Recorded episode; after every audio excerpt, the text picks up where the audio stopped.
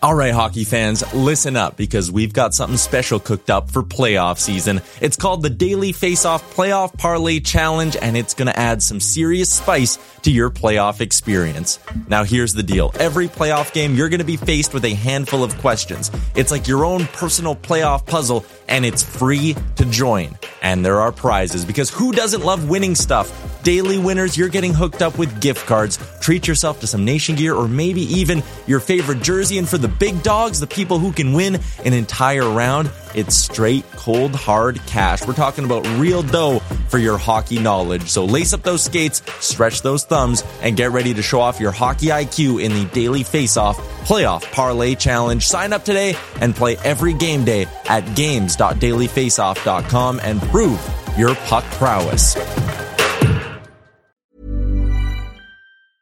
I'm Sandra, and I'm just the professional your small business was looking for. But you didn't hire me because you didn't use LinkedIn jobs. LinkedIn has professionals you can't find anywhere else, including those who aren't actively looking for a new job but might be open to the perfect role, like me. In a given month, over 70% of LinkedIn users don't visit other leading job sites. So if you're not looking on LinkedIn, you'll miss out on great candidates like Sandra. Start hiring professionals like a professional. Post your free job on linkedin.com slash achieve today. Hey there, it's Michelle Norris. I'm host of a podcast called Your Mama's Kitchen. When I travel, I'm usually looking for a way to find a taste of home when I'm not at home. And one of the things I love to do when I am at home is entertain. And Airbnb allows me to do that. When I was in California recently, I rented a house that had a great kitchen. And when we were sitting around the table, we we're all thinking, we're in someone else's house. Someone could be in all of our homes as well. If you have a home, but you're not always at home, you have an Airbnb. Your home might be worth more than you think. Find out how much at airbnb.com/slash host. Pause of Friday. Uh, I have to say, uh, keep the suggestions coming for a different type of headgear to uh, be donning over the next few months. Some uh, some good suggestions. Some that uh, you know, I politely say uh, pound sand to, and uh, with a smile on my face. But uh, the humor is good. It's much needed, much needed today. So we like it. Uh, welcome back to the Gregor Show, presented as always by uh, PlayAlberta.ca, Alberta's only regulated online gambling website. Uh, and hey, it's not just gambling. You just want to uh, get some line. And by the way, the Oilers are still the favorite at PlayAlberta.ca tomorrow night against Seattle. So hey, they still have faith. Do you? We'll see. We will see. Let's get to the spec report now, brought to you by GS Construction. They have faith in their ability to get the construction done. I know sometimes takes a little bit longer, but you got to be patient. Go through those construction zone with caution so they all get home safe. It's a reminder from GS Construction as uh, Mark Spector joins us uh, in Seattle. Spec the uh, the Edmonton Oilers a day after. Oof, Man, just when you think it's rock bottom, well, they keep dropping. Uh, they lose to the San Jose Sharks. Uh, they let the Sharks score three times for only the uh, third time, uh, second time this season. The Oilers another game where they can only score two goals. Uh, their power play shoots blanks early in the game, and then an unbelievable opportunity to tie the game late. I want to start there, and then we'll get some other stuff. But man, this power play is out of sync. The lack of confidence from their offensive players is jarring right now. Yeah, it's confidence, right? And you know what? I've never seen Connor McDavid go through one of these things for so long, and I've never seen Leon Draisaitl go through one of these things for so long, and they're doing it at the same time. Here's one for you. You want to find Connor McDavid in the scoring race?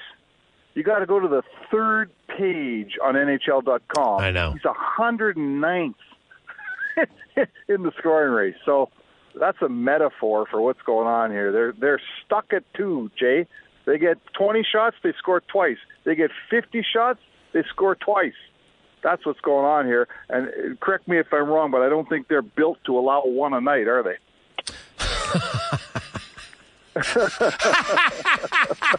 You're trying to tell jokes now? Uh, what a period. Yeah, sure. Um, no, like, and, and here's the thing, Spec, about, because I know there's lots of talk last night. Oh, they're going to fire Jay Woodcroft. And oh, it was the bottom of the barrel. I, I honestly, right after the game, was like, fire, what is firing Jay Wood? And by the way, not that he's above, uh, you know, being better, because I think there's areas he needs to be better as a coach. But to me, the, the Oilers' problems that we're seeing now are problems we've seen before. We saw them under Todd McClellan at times. We've seen them under uh, uh, Dave Tippett at times. And now they're back again with Jay Woodcroft. It's the same problem, Spec, when they, they, they'll play, like Darnell Nurse last night's a prime example through the first two periods, Darnell Nurse was the best player on the Oilers and arguably the best player on the ice. He scored a great goal. He made great defensive plays. He's using his speed. He's using his reach. He's using his body. You're like, wow, look at this guy. He was really controlling the game. And then in the third period, he has the puck at the blue line. And Ryan McLeod is wide open in the left corner. Now, he's not a dangerous place to score, but he's wide open. And Nurse doesn't pass it to him and yep. elects then to try to spin off, gets forced to the boards. They turn it over, two, two on one, they score. There was no reason at 18 and a half minutes to try to make that play. None. Yep. And this is exactly what Ekholm talked about and told everybody at the start of the year spec. What do they have to do? They have to, re- you can't win the game every shift. Just play even and be like, okay, Darnell, you played great. Just put that puck in the corner. Who knows what happens? Maybe they cycle it. Maybe it comes back. You never know but we know what happened, and that cost him the game. And that, and that ruins that play was so egregious that it kind of wipes out all the good plays beforehand.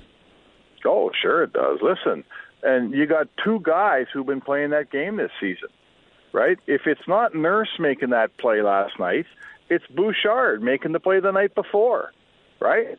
Every second night, one of your top two of your four top four defensemen are making an egregious play that costs you a almost free goal that's generally, uh, you know, an impossible save for your goaltender.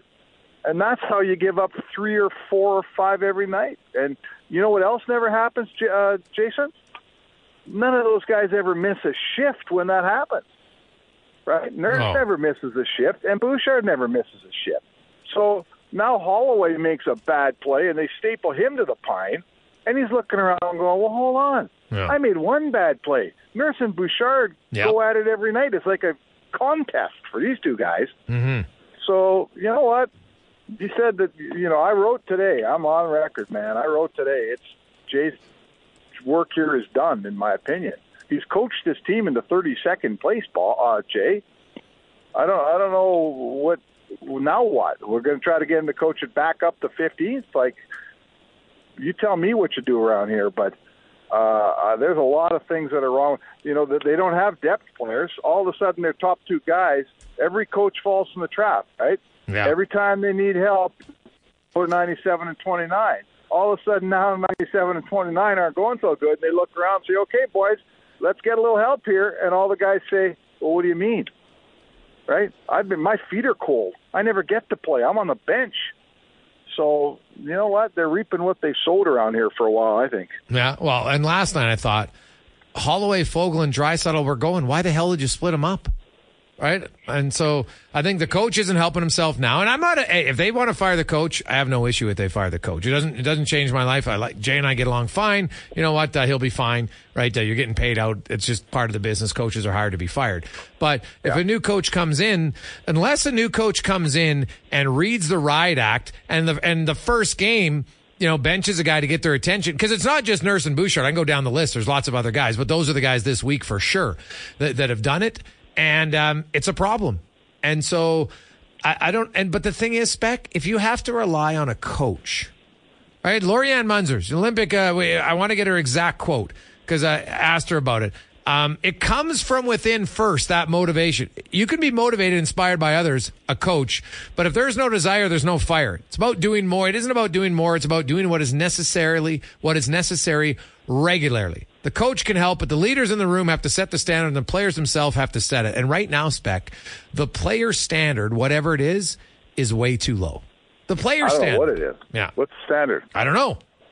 What's the standard, right? That's a good question. I mean, we don't know because we're not in the room. I've asked Connor McDavid, the team captain, that question face to face, and he assures me that there is a you know accountability in that room, and they talk a lot about all the important things. And I have no reason not to believe Connor McDavid. Right? I'm not going to call Connor McDavid a liar. That's what he says. So, you know, then when the game starts, and you know, guys stop moving their feet, or guys make that that uh, suicide pinch we've been watching all year that causes the three on two that ends up in your net. Like it's not up to the players to bench that, but to, to chastise that player, frankly. That's why you pay a coach, right? I mean, sure, the players can have their say, but you've heard it a million times, Jay. The only currency the coach has is ice time, and he keeps giving it to the guy making the mistake, whatever his name is. And generally, when the when the depth guy makes the mistake, he pays the price, and when the star guy makes the mistake, there's no price to pay. So I'm not sure I'm with you on that. Well, I think that you don't think it comes from the players first. Of course it does. It can't just be on the coach because at the end of the day, spec the coach isn't on the ice making the decisions. It's the players who make the decisions. Now the coach that. can bench guys, sure, but it, you, you can't bench guys all the time, right? Eventually, the players, No. like you talked about, I've had Has he benched Bouchard once? No. Don't tell me all the time. No, no, no. I'll Hey, settle I, for I'll settle dude, for once. I agree with you wholeheartedly. No, I, I, I think that's the biggest flaw from Jay Woodcroft is he hasn't like Ryan Huska is a rookie head coach spec. Yeah. Look at in right. Columbus, Johnny Gaudreau, a rookie head coach, benched him in the first ten games of a season.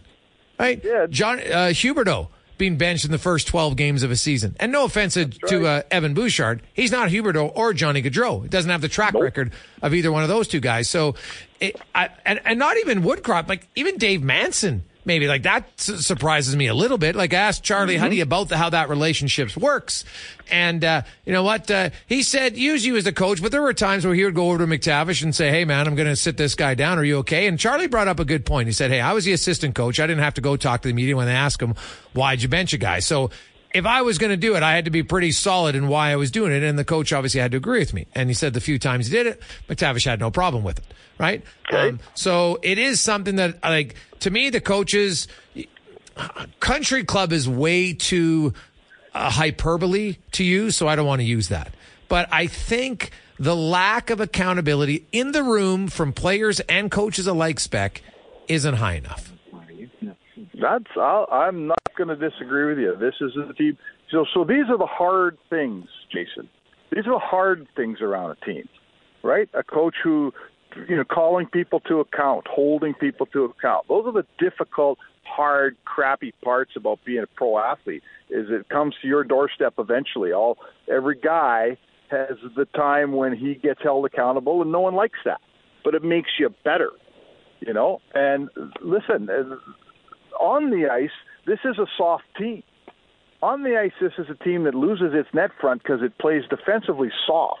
On the ice, this is a team with guys up front who are, you know, soft players, man. A lot of them are certainly a handful of them.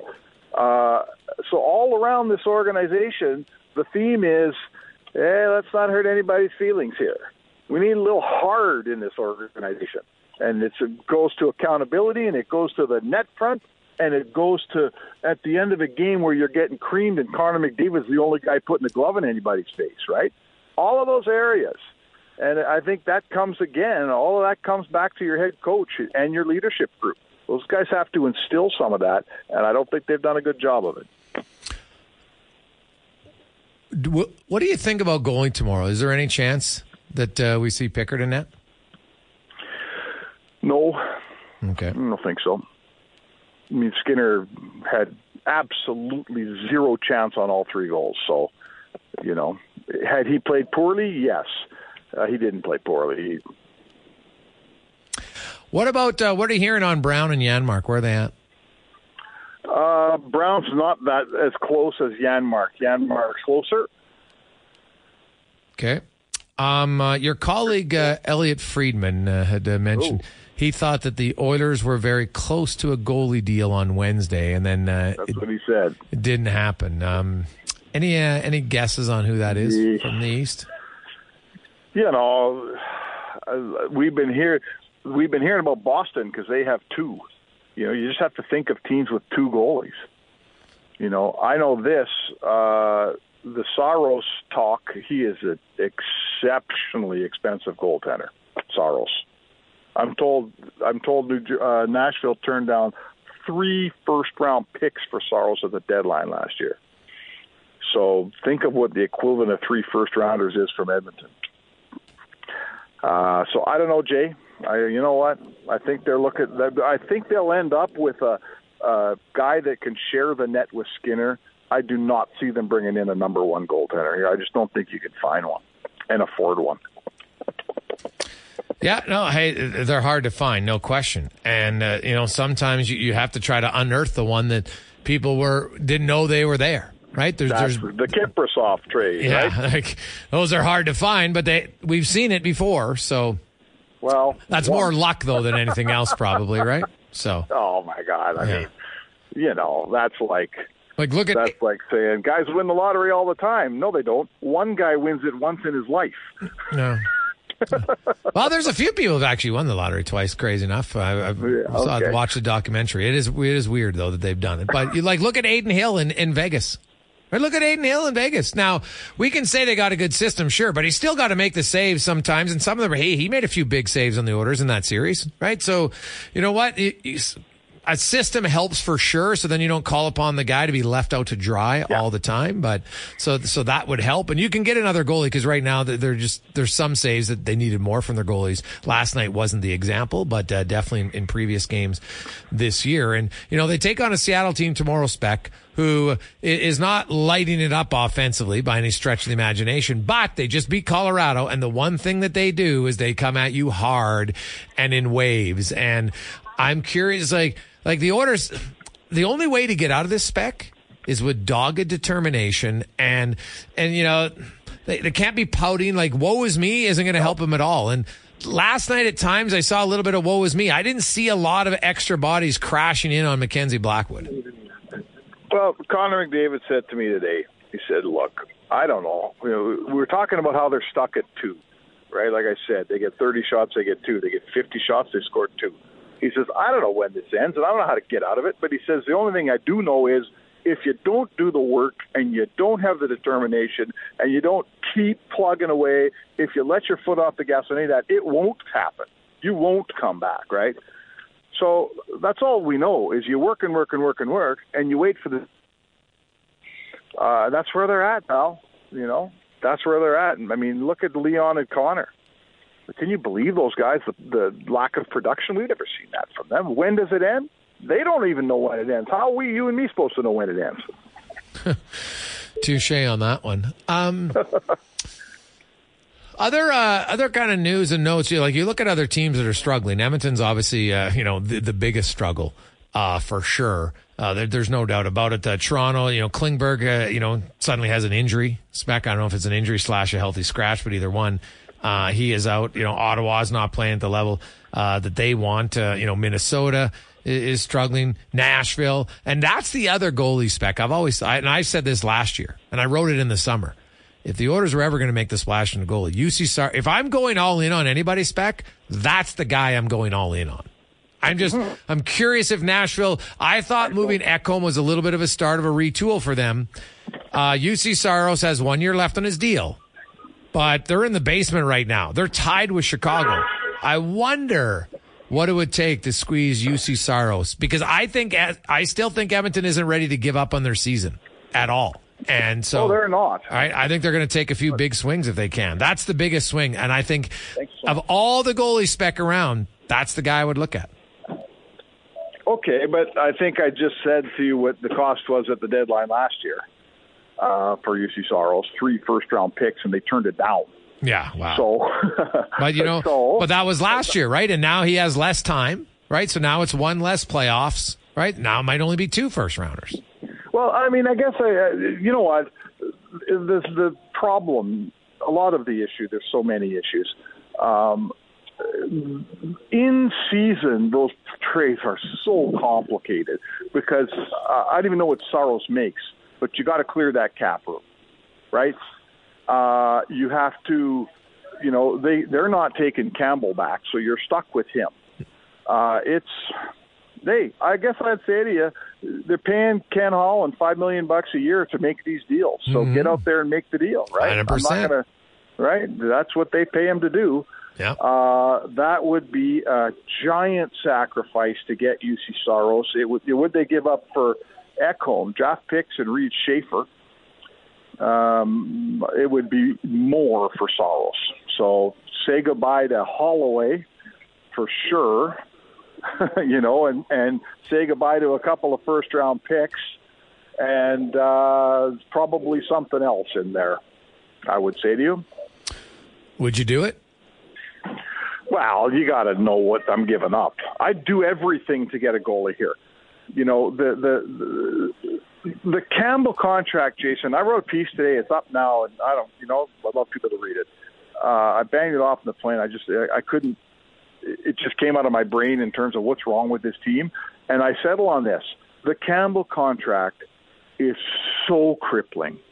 Like it will go down on the epitaph of Holland, of Ken Holland and Brad Holland, their eyes and ears in Toronto, uh, who likely should have known more about this player. It is crippling. It's the most important position on your team. It's five million bucks for a guy who can't play in the league barely. Mm-hmm. Like it's killing them that contract. Yeah, it's it Cal is, Petersen is exactly what it is. It's the exact same contract. Just yeah. killing them. Mm-hmm. But, but, longer, right? Well, no, Cal, no. Cal Petersen is a years. Yes, and anyway. they got and they got out of that deal spec for a second rounder. So you know what? I don't know how they did it, but they did it, right? And he went to Philadelphia. Wow. So um, there's got to be more to that. Yeah, well, how much was left on it when they traded him? Um, I'll look at it. I think he's got three years. Right, I will look at it right now in in Philly. I don't think it was a five year contract, was it? Maybe four, maybe. I don't think it was a five. But I mean, the point is this: it, it's it's it's handcuffed you at your most important position. Yeah, yeah. And you, I think we've learned here in Edmonton that it doesn't matter if you got the two best players in the world. Yeah. It's all the stuff around it that's going to get you over the top. What's the contract? Yeah, he had two years left when the trade happened, Great, Because okay. he got traded last year, and this summer it would be three. So he had two years left when the uh, the trade happened, and um, right. So yeah, so it was a three year deal. Yeah, it was a three year deal. So yeah, it didn't okay. work out right away. Well, but even though they got out of it, like so, getting out of it after two years of five and getting out of it one year after three, you know, splitting hairs. They both suck, right? But yeah. they were able to get out of it and only, now they had to throw in another player, but only cost them a second rounder. So um, you're Ken Holland. Um, I think Jack Campbell. I said I wrote it earlier today. I said people think they're going to trade Jack Campbell during the season. I like God love you. I just don't think that's no, plausible. Not I, during the season. I, I think it's a it's a deal that happens in the summertime, or you buy him out. That's those are or the only two options. But yeah. uh, when you look like to, to me, I'm going to say, hey guys, here's Cal Petersen. We'll we'll give you. You know what? It was a second. We'll give you a first, which still sucks, but I guess you can get out of it if you have to, because another buyout is, is, is is less than ideal. Especially now, here's the other thing, spec, because we got a lot of and we got to go, but we have a lot about Curtis Brown. People saying they got to send him to the minors because you know that 3.25 bonus kicks in his next game. I totally understand it, but I think the Oilers are still believing this season isn't a complete wash. I yes, could, they are. Yeah, so yes, I think they're they gonna. I think they're gonna play him, but yeah. if at the deadline spec they're not in it. That's when I could see them moving Warren Foegele. You try to move out Cody Ceci because then the bonus overages you can use this year and it doesn't count for next year. Yeah, okay. That's a that's smart, smart thinking. I mean, that, I'm not going to tell you that was ever in Ken Holland's plan because he didn't plan on being a seller at the deadline. But yeah. but you have to pivot. And here's here's the last thing, and then yeah, we'll we'll go to break. Here's the last thing for me. I'm going to question uh, a lot of people talking online about, oh, don't fire Woodcroft, fire uh, Holland. Well, firing a GM midseason doesn't do anything for me. Like it doesn't give you any coach bump. It doesn't change your team. It doesn't. There's nothing. It, does, it doesn't help me make the playoffs, in my opinion. But I'll say this: I know there's concern in the Oilers organization. Uh, this is the last year Holland's deal. I believe everybody thought, including you know you and I and Kenny, that he's probably walking away after this year, no matter what happens. Mm-hmm. But now that it's going sideways, I think there's some some questions about is this do we let Ken Holland put him in charge of shaping the future here? Or do we kind of say, you know what, this is Jeff Jackson's deal? Right? I'm I'm not sure that if it goes what you just talked about, let's say the Oilers are done and the deadline comes and they got to do a bunch of selling, I'm not sure Ken Holland's going to be the guy doing that selling, Jay.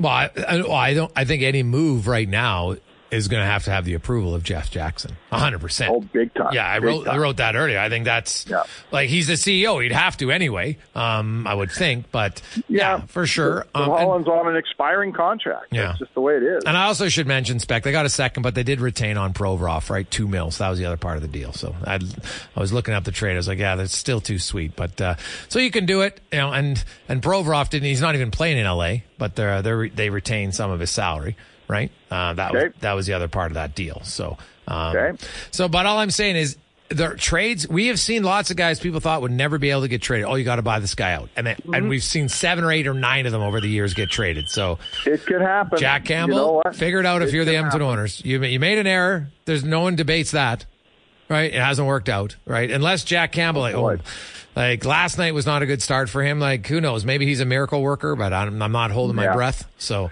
um, Nope. they gotta they gotta do something, spec. And uh, right now, I'm not overly confident that it'll like it'll happen tomorrow. So if they lose tomorrow, I I think then you know some people say, well, why'd you wait? But you know, I think with every loss, the uh, the odds of Jay Woodcroft uh, leaving become infinitely higher. Like I'm talking, like okay, maybe it was. 20% he gets fired. Now it jumps up to 40%, right? And I think the next game it jumped, like, I think that's how quickly it's going to jump up with every mounting loss. Hey, I, I said my piece in the paper today, so uh, I'm with you all the way. Spec, enjoy Seattle. We'll talk to you uh, on Monday. All right. Thanks, Jay. Have a great weekend, everybody. There you go. That is Mark Spector. Uh, hey, boys, if you can trade Lucic's contract, you can trade anyone. Well, they got James Neal, and uh, basically it was the same. It was a swap, right? And then they ended up buying out James Neal. So you can trade guys if you're willing to do it. There's no question about that. But so I you can't. Are trades hard? Of course they're hard. But you got to figure it out. Lots of hard trades have been made over time. That's to me is that's not a that's not a fair, viable answer. Yes, trades are hard. We all know it. Thanks, but they still get made. Come back, uh, Wanye Gretz will join us on Sports 1440. We roll through Pause of Friday on the Jason Gregor Show on Sports 1440, presented by PlayAlberta.ca. As always, thanks for uh, tuning in. You can text us 833-401-1440 in our Jiffy Lube inbox. It's time for uh, Wanye's World, brought to you by Action Electrical, where they just celebrated their 50th year, and they always evolve. They always change. Uh, now have a huge solar division for both residential and commercial. And did you know the uh, federal government, you can get up to 40K 10 year interest free loan from the uh, Canadian government if you're looking to do some solar for your business. And uh, for your residents, uh, 5600 in grant free money as well. They can help you out. ActionElectrical.net. Wanye Gretz, a little under the weather. So uh, joining us over the phone today, being a good teammate, not coming in and uh, spreading the illness all around. But Team are, are you just ruse like actually taking taking Wanye Jr. We're heading north, away from Oilers hockey, away from sports radio. We're going to live way up north in the Arctic Circle where there's no electricity, and that's how I'm going to raise my son. Well, I, I knew you, you were taking it bad, but I knew you were that like you were so sick of the Oilers' performance that you had to get out of town. I had to fake a fake an injury and then get out of town. There's no other. There's no plan B at this point. Um, the Edmonton Oilers. Well, I don't know what Plan B is. Uh, they might be on Plan D or F at, at this point because uh, it has not. Uh, it has not worked. If you were the GM and you've ran a few companies in your time, if you were the GM, what what's the realistic path you would consider at this point? I think you got to take a look at the bigger picture. Like this is a very shocking turn of events, as I'm sure you've discussed at length, and the plan has gone very, very badly. And I think you got to take a look and see, like, is it realistic? What is a realistic outcome for the remainder of this season? And I don't think it's too soon to think with who you know your one A goalie in the AHL and your other goalie looking to replace. Like maybe the others, I don't know. Maybe they can't make the playoffs this year. And if that's the case, the old game plan is going to have to go out the window. We're going to see how we, we need to do this with grace. Yeah, I definitely don't think they're there yet. That's for sure. I, I think it, they still believe it's 12 games of a season. And, uh, you know, I looked at the numbers last year. So they, they, you can rationalize with yourself to say, don't believe our team is this bad. So 40 wins, 20 losses, 10 overtime losses. That gets us 95 points. That gets you in the playoffs in the last 70 games. It's actually a lower winning percentage and lower points percentage than they did in the last 60 games last year when they were red hot to get to 109 points. So, you know, but eventually you have to win one game, right? I just, I look at the game tomorrow, like every game right now, is especially every loss, I, I think just ratcheted up the urgency and Yes. they might, and so that urgency might lead to either a coach firing, which I don't necessarily agree with, or trying to make a significant trade. And that to me is the risky part, right? Like firing a coach, you can say we bring in another coach or whatever, but you make a big deal, Wanye, that, you know, it's got some long-term ramifications. You better damn well be right that it's the right one, right? We can't be panicking and making a panic deal because the rest of the league looks at Edmonton right now and knows we're in a bad spot. So player values aren't going to be great right now. And if we do some crazy deal that doesn't solve the problem and you know gets rid of draft picks or gets rid of a good player, I think making that move in haste could make a bad situation even worse. Oh, 100%. And that's going to be to me the biggest challenge for them is to not allow their impatience to lead to like because you know Connor McDavid said, "Oh, it's death by a thousand cuts." Well, you make another trade now that limits you even further because you know the Connor Brown thing might come back to bite you significantly, depending on how the season goes or not. Right? Um, you know, if they're out of it, then maybe you can save some cap space so there's not as much bonus overages for next year. That's the only saving grace there. But so I, I think there's there's a lot at stake here, and I know that the owner is uh, is somebody who doesn't believe in necessarily being patient, right? It's his team. So I'll be curious to see just kind of how much heat gets turned up here in the next six, like in the next week. Because even if they win against Seattle, right, or, or beat the Islanders, I don't think that two wins suddenly calms everything in Edmonton. I don't think that they brought in Jackson to be the end of the Connor McDavid era. I think they brought him in to extend the Connor McDavid era, and I think he came on board during a time where everything was kind of good and everybody was happy. And I think now he's going to have a little bit of a trial by fire, and we're going to see what his plan is for this team. Yeah, well, that, that and you're right, right? Because we don't really know Jeff Jackson's approach. He has lots of experience in the game as a former player. He was an assistant GM, right? He was an agent. He's been around, but we don't we don't really know kind of you know what his his plan will be. So I'm kind of curious, to be honest, to see what direction he goes.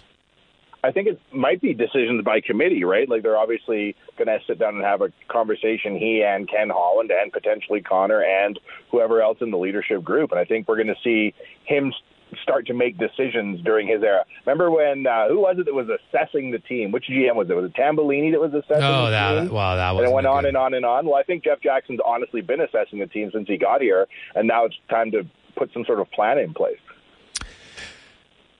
It is fascinating. To, you know what? Uh, you're right off the top that uh, no one envisioned this type of start for the Edmonton owners. And so that's where I believe patience and leadership comes in, but also to me, the players need to do a, a hard, deep internal dive and say, our level, our standard, whatever it is, isn't high enough because they continually to make the same mistakes and they haven't learned from it. They can't make the the high risk, low reward play that they continue to try to make. I learned a lot earlier while I was watching the show on YouTube because I wasn't able to come on the show. So I thought I'd do the next best thing and watch on TV. That story you told about your Daytona, that was crazy new information to me, Gregor. I think the the point that you made about you have to want to be better Mm-hmm. is a very valid point in this instance. Like as, as angry as Oilers fans are, the Oilers themselves need to be angrier, right? They need to decide that this isn't the road they want to go down this season. It's very true. Wanye, we appreciate it, buddy, under uh, tough circumstances. So uh, we will chat with you next Friday. Appreciate you making time. I'll be there next week unless I live in Alaska. We'll just see which way this goes. All right, uh, that is uh, Wanye Gretz from uh, Oilers Nation, and it, it is one. Uh, he was a lot calmer than I was expecting. I thought he was just going to be fired right up, but you know what? Uh, it's got maybe it's because the little guy's around, so that's totally valid. Uh, Jay Woodcroft will uh, be with us next. Uh, what did the head coach have to say about his team? When you're ready to pop the question, the last thing you want to do is second guess the ring. At Bluenile.com, you can design a one of a kind ring with the ease and convenience of shopping online. Choose your diamond and setting. When you find the one, you'll get it delivered right to your door. Go to Bluenile.com and use promo code LISTEN to get $50 off your purchase of $500 or more. That's code LISTEN at Bluenile.com for $50 off your purchase. Bluenile.com code LISTEN. I'm Sandra, and I'm just the professional your small business was looking for. But you didn't hire me because you didn't use LinkedIn jobs. LinkedIn has professionals you can't find anywhere else, including those who aren't actively looking for a new job but might be open to the perfect role, like me. In a given month, over 70% of LinkedIn users don't visit other leading job sites. So if you're not looking on LinkedIn, you'll miss out on great candidates like Sandra. Start hiring professionals like a professional. Post your free job on linkedin.com slash achieve today. Wow. Nice. Yeah. What you're hearing are the sounds of people everywhere putting on Bombas socks, underwear, and t-shirts made from absurdly soft materials that feel like plush clouds. Yeah, that plush. And the best part? For every item you purchase, Bombas donates another to someone facing homelessness. Bombas. Big comfort for everyone. Go to bombas.com slash ACAST and use code ACAST for 20% off your first purchase. That's bombas.com slash ACAST. Code ACAST. And I really, the one thing I think we have to stop talking about really is how they played last year doesn't matter. That's six months ago. Right? How are you playing last night? How did you play Monday? That is significantly more relevant. And the truth is not good enough. Right? You can't keep relying on last year and how they played because last year doesn't matter. They're not playing like they did last year. If you're saying we're capable of it, sure. But until you show you're capable of it this year, then you're not capable of it. Come back on the Gregor Show, presented by PlayAlberta.ca live in the E Well Studios. We are back here on the Jason Gregor Show, brought to you by Play Alberta. Connor Halley sitting in for this final segment as uh, Gregor off to coach the kids. Uh, lots to get to still, though. We are uh, going to take your text, 1833 401 1440. We're going to talk a little bit about the UFC, of course. UFC 295 gets going tomorrow night. So Declan Kruger, our very own, will join us to discuss that. But very quickly here, we want to go in the room, brought to you by Next Gen Transportation. Check them out at nextgentransportation.com. New platform trailers have arrived and are ready for work. Thanks to all their team who helped them through a very busy summer. And Oilers head coach Jay Woodcroft spoke to the media today. We'll get to a, a portion of that right now. Jay uh, Vander called it maybe best practice of the year. He felt like passes were crisp, and I know it wasn't a long one, but uh, what, what was your sense being out there on the guys' engagement and, and trying to get everything right? How we got what we needed today. We had a good meeting and uh, good skate, and guys were buzzing. Gee, mentally, when you have a setback like last night and you focus on the day's business, what does the day's business look like in that dressing room? This today you're talking about? Well, you know what? I think we uh, we review last night. We review where we're at with our team game, and then uh, you go down to work. Win or lose the game, it doesn't matter. We get back down to work and take care of our business, and our guys did a, a good job of that today, and we're looking forward to bringing that kind of spirit into uh, tomorrow night's game. So a practice like today, where Evander said it was sharp, what are the things that you look at as a coach that makes you say like, okay, maybe there's some things that you're noticing differently, or just you do not really read that deep into it? You know what? I, for me, it was you know where our headspace is at. Obviously, no one likes waking up and looking at the standings and where our team's at right now, but it's an understanding that there's some work to do and and we went out and we diligently went through making sure we took care of our business today. And you know it was sharp it was crisp it was a uh, it was a good skate in watching that game over from last night, did it reaffirm or change any opinions you had? No, I think it, it, You know what we felt on first viewing uh, up close uh, at ice action. Um, it it matched what we saw in the video. You know there were some good parts of the game, but certainly some areas that have to get cleaned up. And and uh, you know when you're not outscoring your mistakes, uh, and they end up in the back of your net, you got to make sure you're limiting the mistakes. Speaking of not scoring mistakes, some of the guys after the game were kind of flummoxed by just the fact that the offense is where it is. What do you see in that That's side? a good word, flummoxed, eh? Yeah. yeah, um, yeah I don't know. You didn't know you know how to spell that, DMD. I might not. Um, so sorry. What was the question? no, uh, just just how do you how do you explain the offense? How do you how do you kind of get it back to where you were? you be? Well, last year we were I think we are the the number one team in offense in the in the league. It didn't start that way. It grew into that over time. I think we had all 12 forwards uh, when we traded for Bjugstad all finished with double digit goals, career years out of a lot of people. Um, we did a lot of good things. This year, it seems like uh, getting to three goals is a challenge for us uh, early in the year.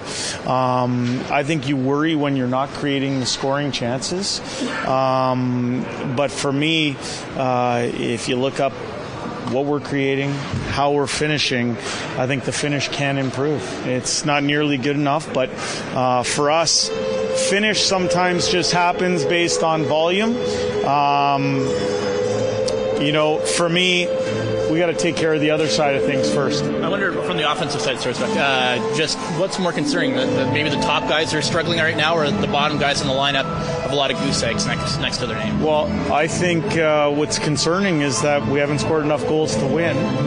Um, two seems to be our number of late, and we're capable of better. It starts with good power plays. It starts with making sure you're finding second and third efforts around the other team's goaltender, not uh, allowing another team's goaltender uh, to be first star. Um, and there's some things that you can do uh, t- to make sure that you're taking care of that. For us, um, but I, you are going to the offensive side, certainly an area we want to improve. But when it's not going your way, yeah you got to make sure that you limit the, the stuff that is going the other way. There you go. That is Oilers head coach Jay Woodcroft speaking to the media down in Seattle. Of course, the Oilers set to take on the Kraken tomorrow night, 8 o'clock. If you're looking for some pre and post game coverage, might I recommend Oilers Nation pre gaming with Boardsy and then Oilers Nation after dark. I believe Gavin Turnick will be along and I will be as well. I used to host uh, the post game show there, Oilers Nation After Dark. And uh, happy to hop on with those guys tomorrow night. Oilers, Kraken. Hopefully, hopefully I can bring some uh, good luck because they had a lot of success last year when we started that show. Uh, once we got into the playoffs, it changed obviously, but uh, we got to get the good juju going once again. So we'll we'll get to that uh, later on tomorrow night if you want to stop in. Right now, we're going to talk a little UFC 295 with our digital producer. You know him from the Lowdown with Low Tide, which you can hear here on Sports 1440 Monday through Friday from uh, I guess noon to two, and I have to actually take over the the work here on your side, Declan. So uh, you want to pop your mic on there. The volume's up. Let's see. Okay, we nailed it. We, Do we have me? We got you here. All That's right, awesome. Okay, Declan, 295 UFC. Uh, obviously, Jon Jones was the big name in this one going back to up like a couple weeks ago. He pulls out, things go wrong. Uh, give us a little backstory on that and who's going to be replacing that fight. Yeah, so for anyone who doesn't know, it was Jon Jones. He was set to fight Stipe Miocic. Jon Jones, by all accounts, the greatest mixed martial artist of every time, but he's relatively green in the heavyweight division. He was fighting a guy in Stipe Miocic who is thought by many myself included, to be the best heavyweight of all time. It's his natural division. He's had a lot of success there. Two-time champion, defended the belt more times than anyone else. But he's 40 years old. He hadn't fought since since March of 2021 when he had his head knocked into orbit by Francis Ngannou. He was set to fight Jon Jones, and it was the goat of the weight class at the heaviest, the baddest weight class versus the goat of the sport. Jon Jones gets injured, has to pull out. Stipe Miocic was not, from what I heard, he was not offered to fight any either of the replacement guys coming in. He was pulled from the card completely. So now we get Tom Aspinall versus Sergey Pavlovich. Sergey Pavlovich is a guy who has one loss in his entire career. His only loss was his UFC debut against a very seasoned Alistair Overeem. He just took him down, controlled him on the ground, ended up stopping him with elbow strikes it was a wake up call for Sergey Pavlovich. He's fighting a guy in Tom Aspinall who is maybe maybe one of the best British MMA fighters we've ever seen. Now he's only one and one in his last two, and you're gonna look at that and maybe raise your eyebrows a little bit. But that one loss was just a knee injury. He tore his ACL earlier in the fight, and you know officially it's ruled as a TKO by doctor stoppage. So Tom Aspinall, one of the most gifted heavyweights when it comes from when it comes to a technical standpoint, he's incredibly fast with his head movement. He's got, he's got great feet. He mixes everything up very well, but he's fighting the guy with the X X factor. He's fighting the guy who can knock anybody in the world out in Sergey Pavlovich. It's going to be fireworks when those two meet in the middle, and they've slid down into the co-main to help save the card. Declan, this is going to be held at UFC 295 New York, Madison Square Garden. Always a big deal. Uh, any other fights in the card that have your attention so far now? Yeah, so I would be remiss if I didn't talk about the main a uh, main event. It's Yuri Prochazka, former light heavyweight champion. He is taking on Alex Pereira, the former middleweight champion for the light heavyweight championship of the world. Yuri Prochazka was the light heavyweight championship champion, excuse me, after only three fights in the UFC, he tore his shoulder, had to take some time to step out for a little bit. The belt was vacated. It was won, won by a guy named Jamal Hill. Jamal Hill then in turn got injured and had to vacate the belt as well. So the belt is once again vacant. Yuri Prochazka is back from injury. It's been about a 17th month layoff with no fights. He's back in and he's going to fight a guy in Alex Pereira, who is the former middleweight champion, only has one fight in the UFC light heavyweight division, but he's stepping in. He beat Jan Blachowicz his last time out. He's coming in there with a incredibly credentialed kickboxing record, two-time glory, two division glory kickboxing champion. Just a phenomenal guy. I always say, and I'll make this quick. when people think they're think of the UFC as a casual fan. What they really are is a stand-up fight fan. And this is going to be a stand-up fight fan's paradise. It's two guys who are incredibly credentialed with their feet, incredible Muay Thai, incredible kickboxing, two guys who can shut each other's lights off. It's going to be fireworks. Declan, you got a response. Your greatest of all time. Has Declan ne- never heard of Chael Sonnen? Chael Sonnen, Chael yes. He's kind of he's kind of a crazy guy, isn't he? Chael Sonnen, yeah, the biggest the biggest arms in West Linn, Oregon. Never lost a fight. I remember him, like vaguely, vaguely. Did he have like uh, unique hair or anything? He didn't have unique hair. He looked like, he looked very much like an everyman by all accounts. And Chael Sonnen, he he he fought twice for the middleweight title. He fought once for the light heavyweight title. Lost all three title fights. But this is a guy. He fought Anderson Silva twice. He fought Fedor Emelianenko. He fought Jon Jones. He has fought the who's who in the combat sports world. One of the greatest characters the sport's ever seen. The original Conor McGregor. Okay, well, was he on uh, Ultimate Fighting, like the, the show, The Ultimate Fighter? Well, you may have Is seen there a clip reason I from know him? Yes, you may have seen a clip from him. He coached against Wanderlei Silva. It Hmm. was the Ultimate Fighter Brazil, and Wanderlei kept saying to him, "What now? What now?" and clapping in his face. And then Chael hit him with the legendary quote, "I can't let you get close." Gave him a little bit of get bit of a push. Wanderlei came in. He shot on him. That was all she wrote. Ah. Great character. Love it, Declan. Thank you so much. Thank you, Connor. Right now, uh, before we get to break, uh, we will get to a Sports Center update brought to you by Fountain Tire. Right now, during the road sales event, you can save up to two twenty five on select tires and a bonus of fifty dollars off any service until December sixteenth. Book your appointment at FountainTire.com. Some restrictions apply. Big thank you to everyone who tuned in today. If you missed it, check the podcast, Apple, Google, Spotify, wherever you get it from. Make sure you subscribe. We'll talk to you on Monday. Have a great every a week, great weekend, everyone. We'll talk to you then.